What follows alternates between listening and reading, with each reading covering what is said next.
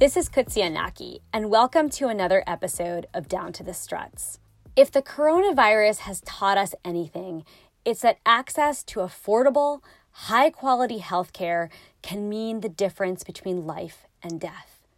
Last year, as emergency rooms and intensive care units were full to capacity, physicians had to make very difficult decisions about how to distribute scarce resources. Patients and their families relied on physicians to make these decisions in an unbiased, clear manner. Today, we'll listen in on my conversation with Dr. Lisa Iezzoni. Dr. Iezzoni is a professor of medicine at Harvard Medical School. She recently co authored a study published in the journal Health Affairs about physician perceptions of patients with disabilities. The study found that an alarming 82% of physicians surveyed believed that patients with disabilities have a lower quality of life than non disabled patients. The study also found that less than half of the physicians surveyed believed and were confident that they could provide high quality care to patients with disabilities. We'll unpack the findings of this study, what it tells us about our healthcare system, and the necessary solutions to ensure equitable access to healthcare for people with disabilities. Okay, let's get down to it.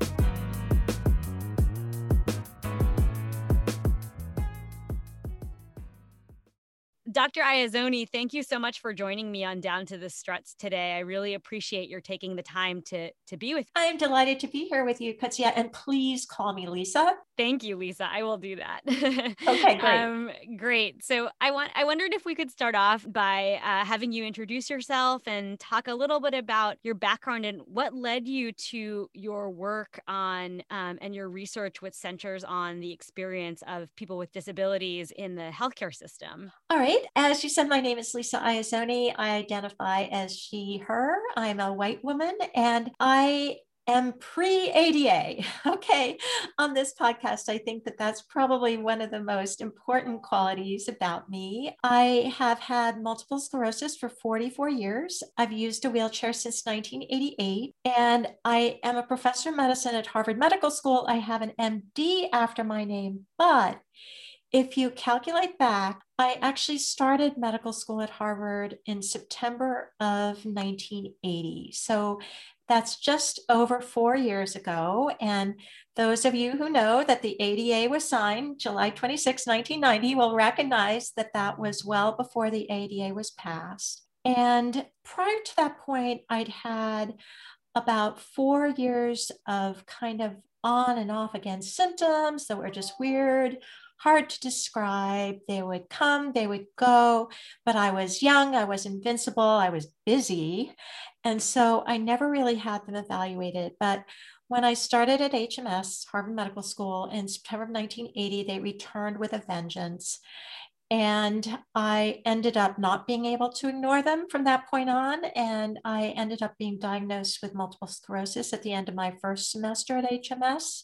And to make a long story short, it was pretty brutal at HMS during that time. Again, you know, 10 years before the ADA, although I went through all the courses I had to do, my clerkships, I worked up all the patients I was assigned. When I got to the end of my third year and wanted to think about applying for an internship or residency, I went to one of these little functions that HMS had for its students. They had these little kind of interactions with faculty where you would get together late in the afternoon, you'd have sherry, you'd have cheese cubes, and then you'd all go into a place for dinner. And I sat at a table with a very, very top person, like the CEO of a major affiliated academic medical center at Harvard. And I said to him, Look, here's my situation. I'd like to do an internship and residency. Might it be possible to do it half time? And he paused, steepled his fingers, and said to me at the dinner table with other people all around witnessing this that there were too many physicians in the United States at the time for them to think about training a handicapped doctor. And so, if that meant that some people got left by the wayside, so be it. So I was pretty sure this wasn't going to work out well for me, but I several months later met with my internship advisor who told me that the medical school had decided in its infinite wisdom that they were not going to write a letter of support for me to apply for an internship or residency. So that meant that basically I would not be able to go on to train. And so that is in fact what happened. I wasn't able to go on to become a practicing or licensed physician. And I went and got my first job as a research assistant at Boston University. But from that point on, I studied health policy. I actually had a prior master's degree in health policy. However, one of the things that I really carried with me from medical school was the notion that we cannot cure you we in medicine cannot fix you. And so, therefore, just don't ever talk about it, the multiple sclerosis. Don't mention it. And so, for about 12 years, I never did. And during that time, I started using a wheelchair. I, however, didn't tell my colleagues why I'd started using a wheelchair. It was primarily because I'd finally gotten some sense you know, I was falling, I was having trouble getting around. My career was kind of taking off a little bit. I was traveling to Washington a lot again as a health policy researcher.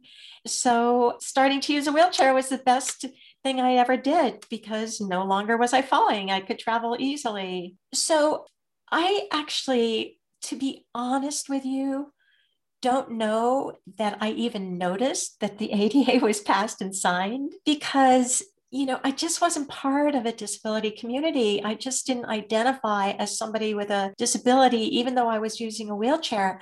But what I did know was that I was terrified the entire time of being fired because I had a disability. And so I was a classic case of overcompensation. I just was working 24 7 because I figured if I wrote enough papers, if I was promoted enough, you know, the academic track. I actually went back to Harvard in 1990. I became a full professor there in 1998. So just to do the math, that's actually pretty quick. Um, but it was because of my absolute terror of being fired because of my disability. So I felt like I had to do all of this stuff but once I became a full professor, I thought, okay, maybe they are not going to be able to fire me. There also was another little twist that I'll mention to you that I became the first female full professor of medicine at the institution at Harvard where I was, which was Beth Israel Hospital, Deaconess Hospital, which had merged into the BIDMC. So I thought, okay, I'm the first woman full professor it would be hard for them to fire me. So maybe I can pause now and just take a moment and say, okay, what do you really want to be researching at this point in your life? And one of the things that had happened to me as I was traveling back and forth to DC in my wheelchair was that people would talk to me in the waiting rooms. And they would say, you know, I started out with a scooter type wheelchair because it was fabulous. I could tuck a suitcase under my legs. I had that cool little basket up front that I could put my purse in. And so people would come up to me and say, you know, my legs are getting a little got arthritis. It's hard for me to get around. How can I get one of those? Or my brother has a problem. How can I get one of those for him? And so I started hearing from all sorts of strangers about how their mobility is impaired. And so I said to myself, hmm, why are they talking to me? Why aren't they talking to their doctors about this? And so I did a little research, you know what academics do, they do a lit search and found that there was very, very little in the general medical literature to train the average primary care doctor about what to do to assist people whose mobility was beginning to fail. So I said to myself, you know something, this is what I'd like to study. And maybe now would be the time for me to start talking about my own disability. And I also realized that my attitude of being quiet about it, of being private, of not talking openly about when I had started using a wheelchair perpetuated the stigmatization of disability. I was part of the problem by not talking about it publicly. So, from about 1998 or 1999, I think I wrote a paper that was actually published in JAMA on the Journal of the American Medical Association. That was the first piece that I'd ever written about my own experiences.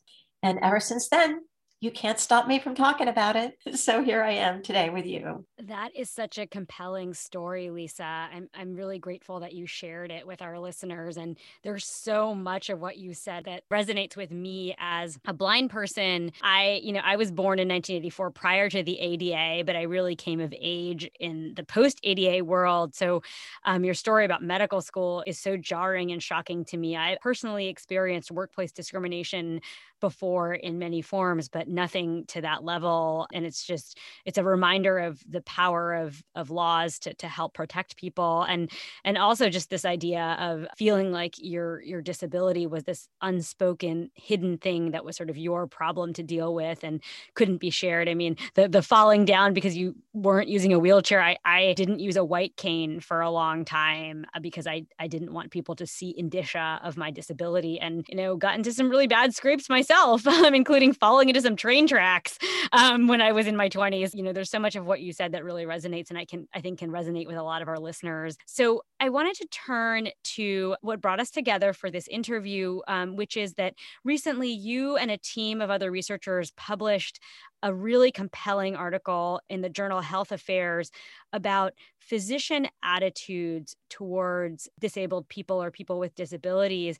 And I was wondering if you could take some time to talk a little bit about that survey and what you found through the results of the survey. Sure, I'd be happy to. And let me just say that for pretty much all the years before that, all of my research had been very focused on people with disability themselves. I've done literally hundreds of interviews with women with mobility disability who are pregnant, with women with early stage breast cancer who are wheelchair users, with all sorts of people with different types of disability about their primary care. So I, I really understood kind of what is going on in healthcare from the perspective of people with disability, but I wanted to hear what physicians were thinking because what I'd heard so often from patients were that doctors always make erroneous assumptions about us. They presume that they know about our lives, but they really are, frankly, clueless in many instances. And so they sometimes make recommendations that don't kind of fit with how we live our lives in any way, shape, or form. And so I wanted to really hear from physicians where their heads are when they think about caring for people with disability. So again, I did have wonderful colleagues at the Mass General Hospital, Harvard, and at um, University of Colorado that I worked with, and a, a general internist who is out at Baystate in Springfield, Massachusetts. My team of co-investigators that were really wonderful putting this survey together, and it was conducted out of UMass Boston by researchers there. And it was a survey that was the first ever national survey of physicians about their experiences with and perceptions of caring for people with disability. And the survey scientists would tell me, you have to be careful. You can't have too long a survey or else people won't answer it. And so we had to design a survey that would take 15 minutes to answer. But we had lots we wanted to know. And so I'm just telling you that up front because our survey was very, very broad, but it was not very deep. We asked questions about a lot of topics, but we weren't able to kind of plunge deeper into why people answered the way that they did. So we had eight modules of our survey, and the module that I'm going to talk about today that was our health affairs paper was about how physicians perceive people with disability and whether they welcome them into their practice. So we surveyed physicians from seven different specialties. And I should mention that we have funding from NIH. It's always good to thank your funding source. if you're a researcher, they generously funded this. And we started the survey in the fall of 2019. So it's very, very recent data. The major findings, the top line findings that I'll mention to you now are that 82% of physicians report that people with significant disability have overall worse quality of life than other people do. That's number one. The second top line finding from my point of view is that only 41% of physicians say that they feel very confident in their ability to provide equal quality of care to people with disability. And then the third finding that I found especially striking was just 56% of physicians strongly welcome people with disability into their practices. That's, you know, those are really stunning data points.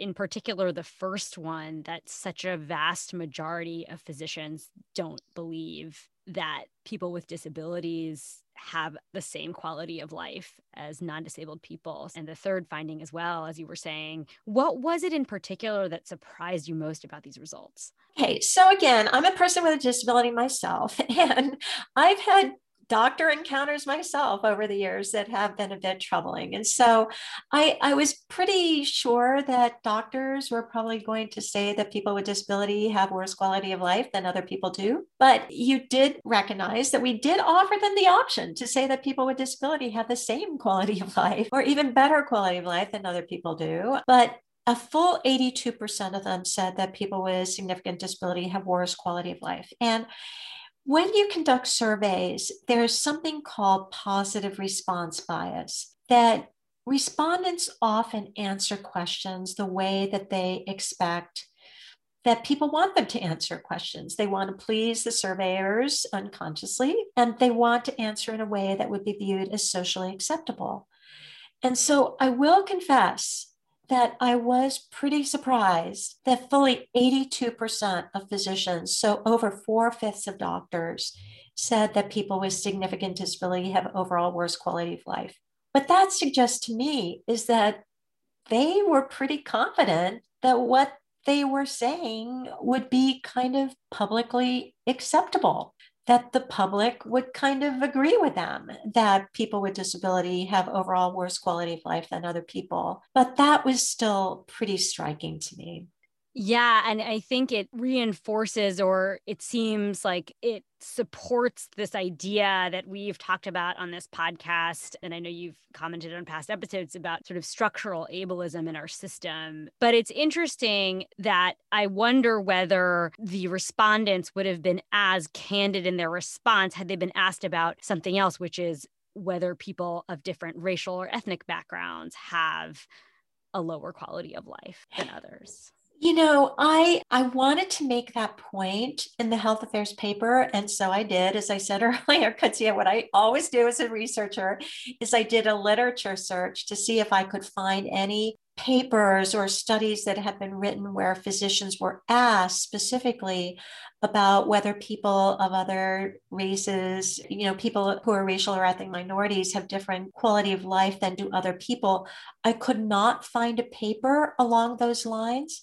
But I think, especially since the murder of George Floyd, that it would be pretty unlikely that the average doctor, of course, this occurred before the murder of George Floyd, that, you know, with general kind of understanding of the situation of race and ethnicity in our country, it would be very surprising to me if 82% of doctors would say that people who are racial or ethnic minorities have worse quality of life than white patients do. And so that's just my presumption. But I think that again, as I said earlier, I think that physicians just feel so confident in their view here about people with disability that they were willing to express it. And that relates a lot to the medical model of disability, right, versus the social model, model which is this idea of the medical model talks about impairment and focuses on the disabilities themselves rather than the social structures that prevent the person from living fully. Yes, absolutely. And and I'm just going to tell you one little story because I think it'll kind of solidify one of the things that I believe as well.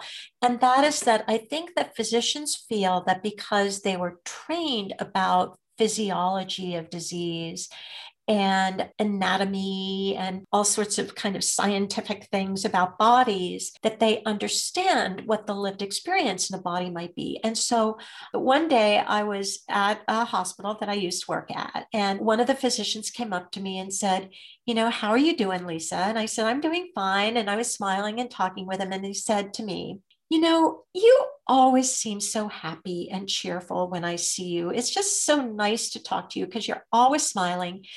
And that must be because of the inappropriate euphoria of multiple sclerosis. Oh, wow. Exactly so, okay, so this was at a time when, in fact, at a time when there was actually some thinking that people with MS are inappropriately happy sometimes, but still for him to kind of like say to me, to my face, you know, that must be because of the inappropriate euphoria of MS, was just you know, kind of striking. Um, yeah, I mean, because the implication is otherwise no one who has to spend their life in a wheelchair would ever be smiling and happy. That's exactly possible. Yeah, right, exactly. so that really like ties into something else I wanted to ask you about. You mentioned that there hasn't really been the same sort of line of questioning of physicians around their perceptions of people of racial and ethnic minorities in terms of quality of life, but there has been, you know, a significant body of research about racial disparities in terms of the delivery of care. Absolutely. Yeah. And so, how do you think that intersects with disability? So, the experience of a disabled person of color, for instance. Yes. So, there was a very, very prominent uh, report that came out of the then called Institute of Medicine. I think it was in the early 90s called Unequal Treatment. And that was really a touchstone type report that really highlighted the unequal treatment of racial and ethnic minorities by the healthcare establishment. And it was very interesting because in the year 2000, a very prominent federal report, there's a federal report that's called the Healthy People Report. It comes out every 10 years from the public health system in the federal government. And it's about what the public health priorities should be for the next 10 years. And Healthy People 2010, which came out in the year 2000, was the first time that people with disability were listed as a disparities population. And so by that point, there had been enough data that was also able to show that people with disabilities also experience a lot of healthcare disparities. And so a lot of my work has been actually on researching healthcare disparities for people with disability. But you asked about the intersectionality of if you have both disability and you are minority race and ethnicity. And there is some evidence, primarily more qualitative evidence. I think that that is certainly the case. I think that there's been less quantitative research done on the intersection of race and ethnicity around disparities for people with disability although there has been some. And I as I told you earlier, I have done a lot of qualitative research with people with disabilities about what their experiences were.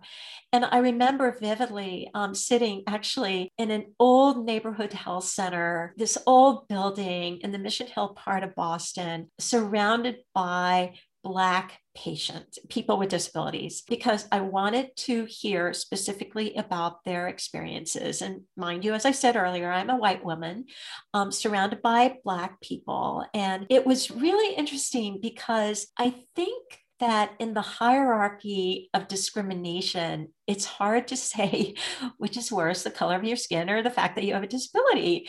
But it was just interesting hearing their stories because they would talk about, you know, they understood that I had MS because I'd introduced myself.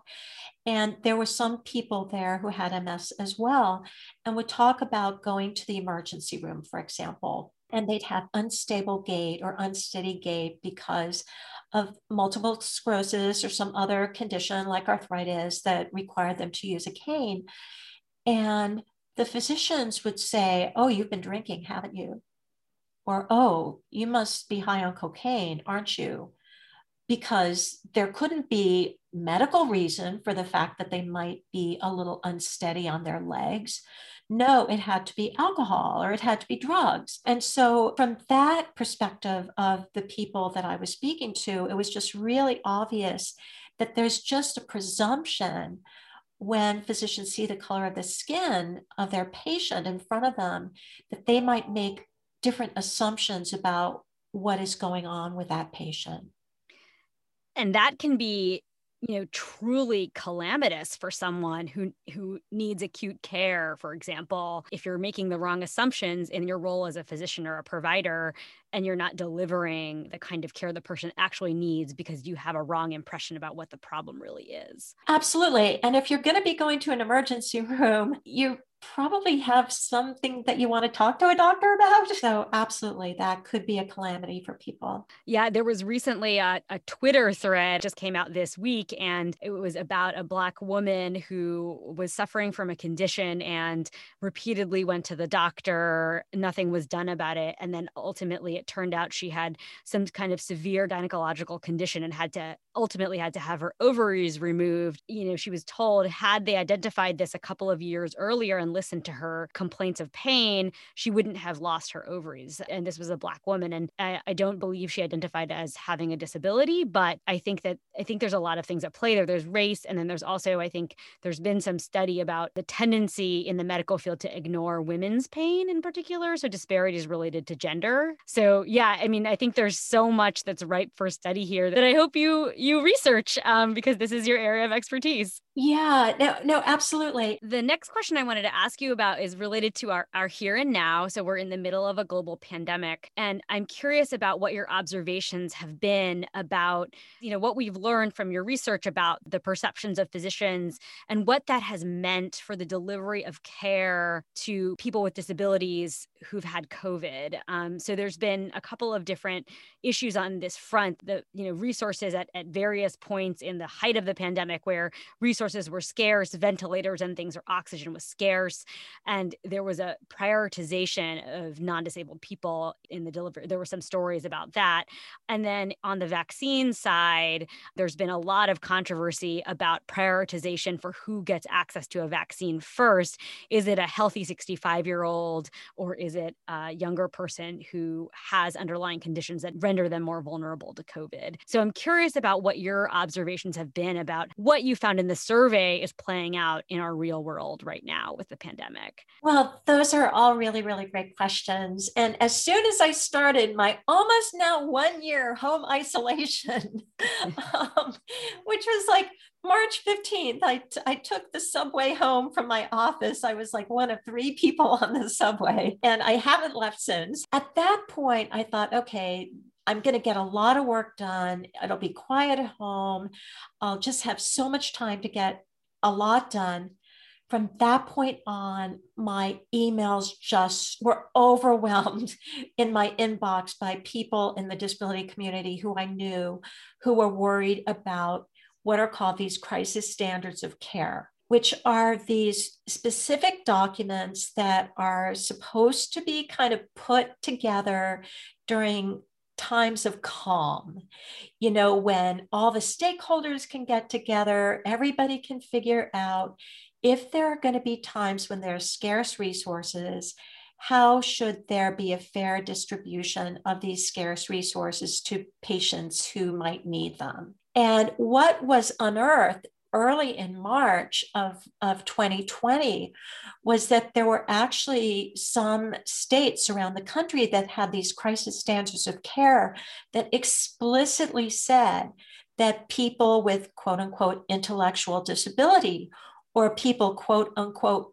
functional impairments should go to the end of the list if there are scarce resources that are needed to treat people in a pandemic sort of situation. And so that actually forced the Office of Civil Rights within the Department of Health and Human Services and the federal government to come out with a directive at the end of March of 2020 that explicitly said that perceptions of quality of life should not be used to determine who gets these scarce resources because of course you know there were kind of rumors abounding in the disability community that this was maybe not yet happening but people were terribly afraid that it could happen. And i actually think that our results here support those fears because even though the times during the pandemic when there actually was such scarcity of resources have been actually fairly recent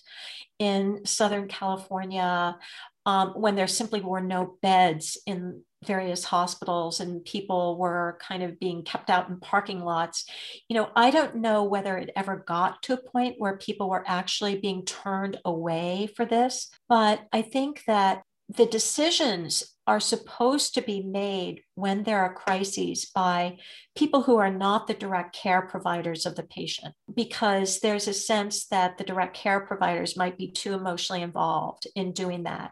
And so you're supposed to have objective clinicians, you know, people who can step outside and don't know the person necessarily, and, and so can make objective decisions based on these specified criteria and the crisis standards of care.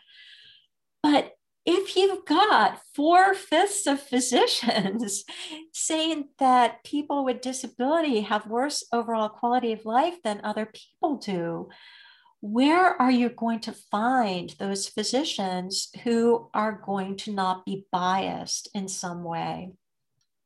That's a that's a real challenge and i think that's where what hhs civil rights office did and other other sorts of safeguards in policies that prevent that sort of subjective decision making entering in to how the crisis plan is created is really critical so that people remember that you cannot leverage someone's disability status to make decisions about whether or not they are prioritized for care. Yes, that's that's really so right.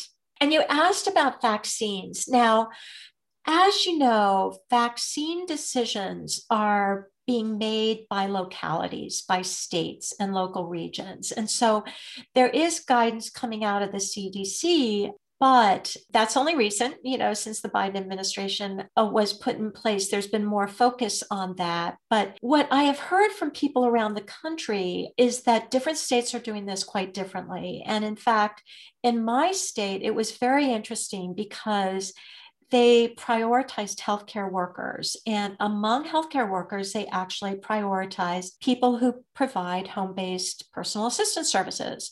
So, for example, I heard from a young woman who uh, uses a wheelchair and has full time kind of personal assistant services. And her PA, her personal assistant, had been immunized, but she hadn't yet been immunized. And that's because um, some people with disability had not yet been prioritized. So even though the people who provide their supports within the homes had been able to get the vaccines, the person with a disability themselves had not yet been able to. And so I think that we also know about what has happened in nursing homes and congregate living um, settings.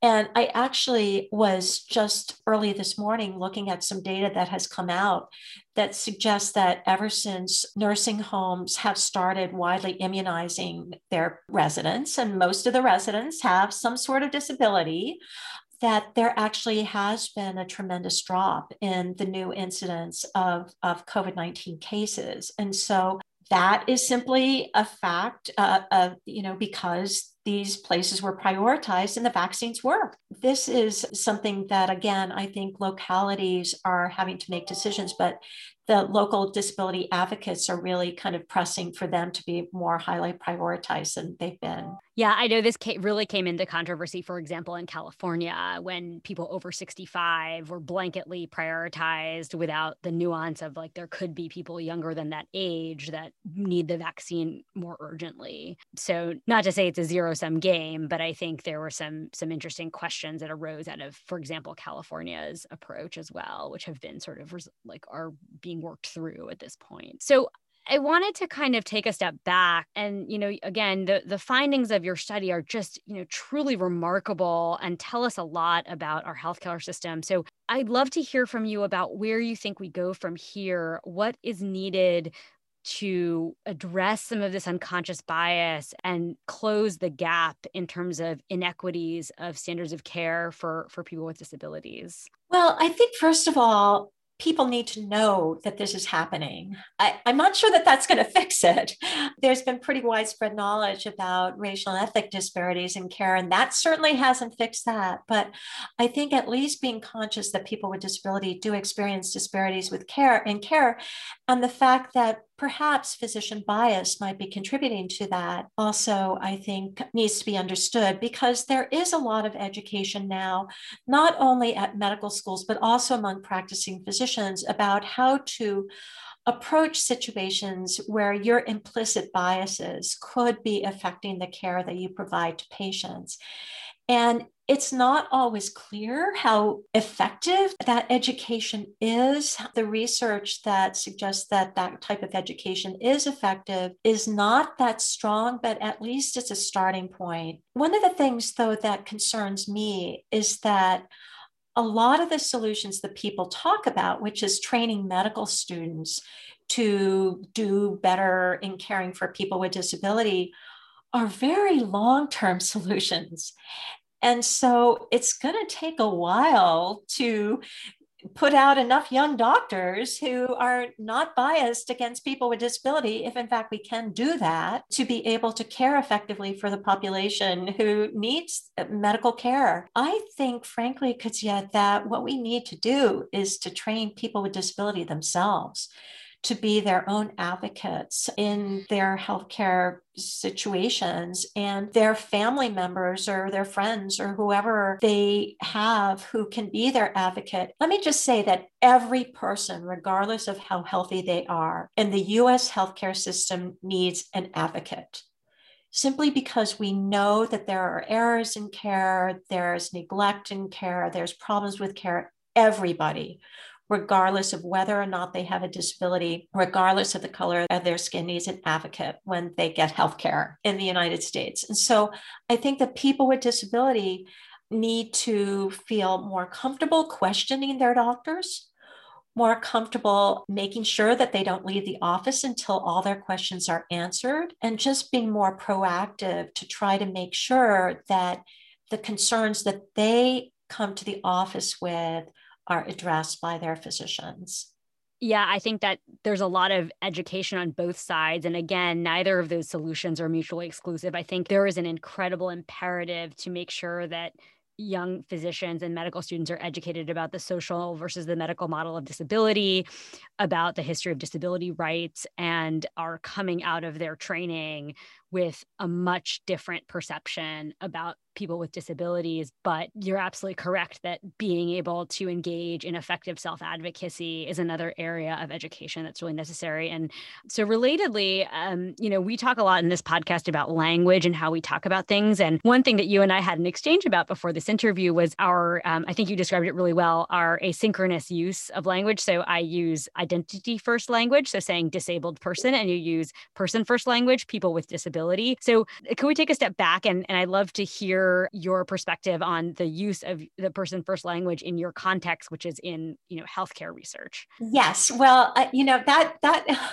I'm really glad you brought that up because I've listened to a few of your podcasts before I joined your podcast, and so was very very struck by your use of language. And you actually had a great podcast was it that was explicitly about language that I learned a lot from. And I actually had to train myself to do the people first language because again, remember I graduated medical school the year you were born. You confessed to me. So, class of 1984. And so, um, the language about disability going back to those years was even kind of different than it is, very different than it is now. But I use people first language because I view as my mission in life to try to educate the medical community to the best that I can in my own little sphere of influence. And I know that physicians view disability as a failure, perhaps their failure, um, because they cannot cure us. You know, the medical model of disease is not named the medical model of disease randomly, it's medical. And the medical model of disability assumes that what people with disabilities should do is listen to their doctors and follow their instructions and hopefully be cured. That's why I feel that I would not put disability first before people when I'm talking to, to my colleagues, because that would be putting failure before the person who should be what they're focused on. That's why I have consciously trained myself very carefully to, whenever I talk to uh, people in my profession, to use people first language. Now, of course, when I'm out with people in the disability community, I use language like crip time and you know all sorts of words um, mm-hmm. that we within our own community can use. But when I'm out trying to serve as an educator for people in the medical field, I feel that using the people first language will be less disruptive to the message that I want to convey.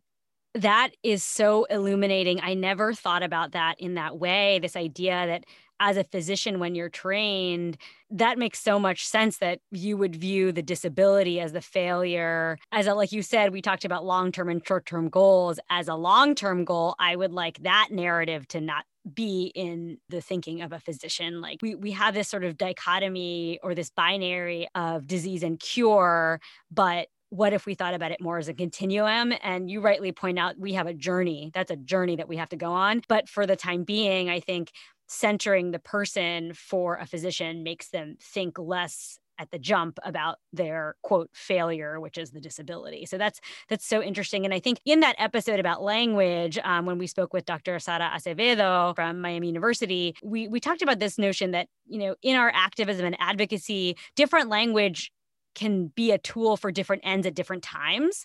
So there's no right answer. It's just a matter of but but using the person first language in your goals, in your activism, in your advocacy is the best way to reach your audience. So I think that that's a really interesting strategic choice. Yes, that has been my very explicit thinking about this. I'm I'm so glad you shared that. That's really really helpful and interesting and important for me as someone. So I full disclosure, I come from I am a lawyer by training, but I am from a family of physicians. So this this topic is very near to my life experience and to what I grew up in as the child of two physician parents and the sister of a physician. so plus a lot of extended family that are also physicians. So I, I very much come from this it's deep in my family. So I, I, really, this is such a valuable conversation that I hope to share with my family. Just wanted to, to wrap us by asking you if any other parting thoughts you had or advice you had for the medical community in light of the survey results that you found, and and you know what what would you say to to healthcare providers today about people with disabilities? I would say that there's 61 million of us out there, that you cannot avoid us coming to your practices. And with the aging baby boomers, my generation, there's going to be more of us. And so I'd say get ready. The, the one thing that I haven't talked about is having accessible medical diagnostic equipment. I actually had the honor of chairing the national committee that provided advice to the government about setting standards for height adjustable exam tables, height adjustable mammography equipment, you know, getting ready, a weight scale that wheelchair users can roll onto. You know, so I, I'd say to the medical community that this is your patient population, that you want to do well by them. And so you need to learn something about their lives. And in fact, there has been some research that suggests that the more physicians spend time with people with disability, the more comfortable they become with disability. And so the better they're able to provide care for people with disability. That's what I'd say. Do a little marketing research. Get ready. We're coming. We're already there, but we're coming in even bigger numbers. That's great. Thank you so much, Lisa. And thank you so much for joining me. This has been such a great conversation. Well, I've been delighted to be here with you. Thank you for having me.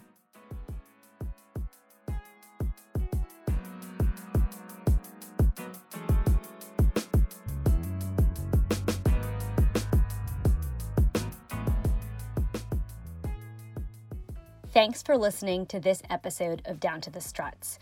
This podcast would not be possible without the energy and creativity of Adrienne Kong, Ilana Nevins, and Avery Anapol. To learn more about the project and access resources from this and past episodes, visit our website at www.downtothestruts.com. You can subscribe, rate, and review the podcast on Apple Podcasts, Spotify, Stitcher, or wherever you love to listen. You can also follow us on Facebook, Twitter, and Instagram. Thanks as always for your support and looking forward to the next episode so we can get back down to it.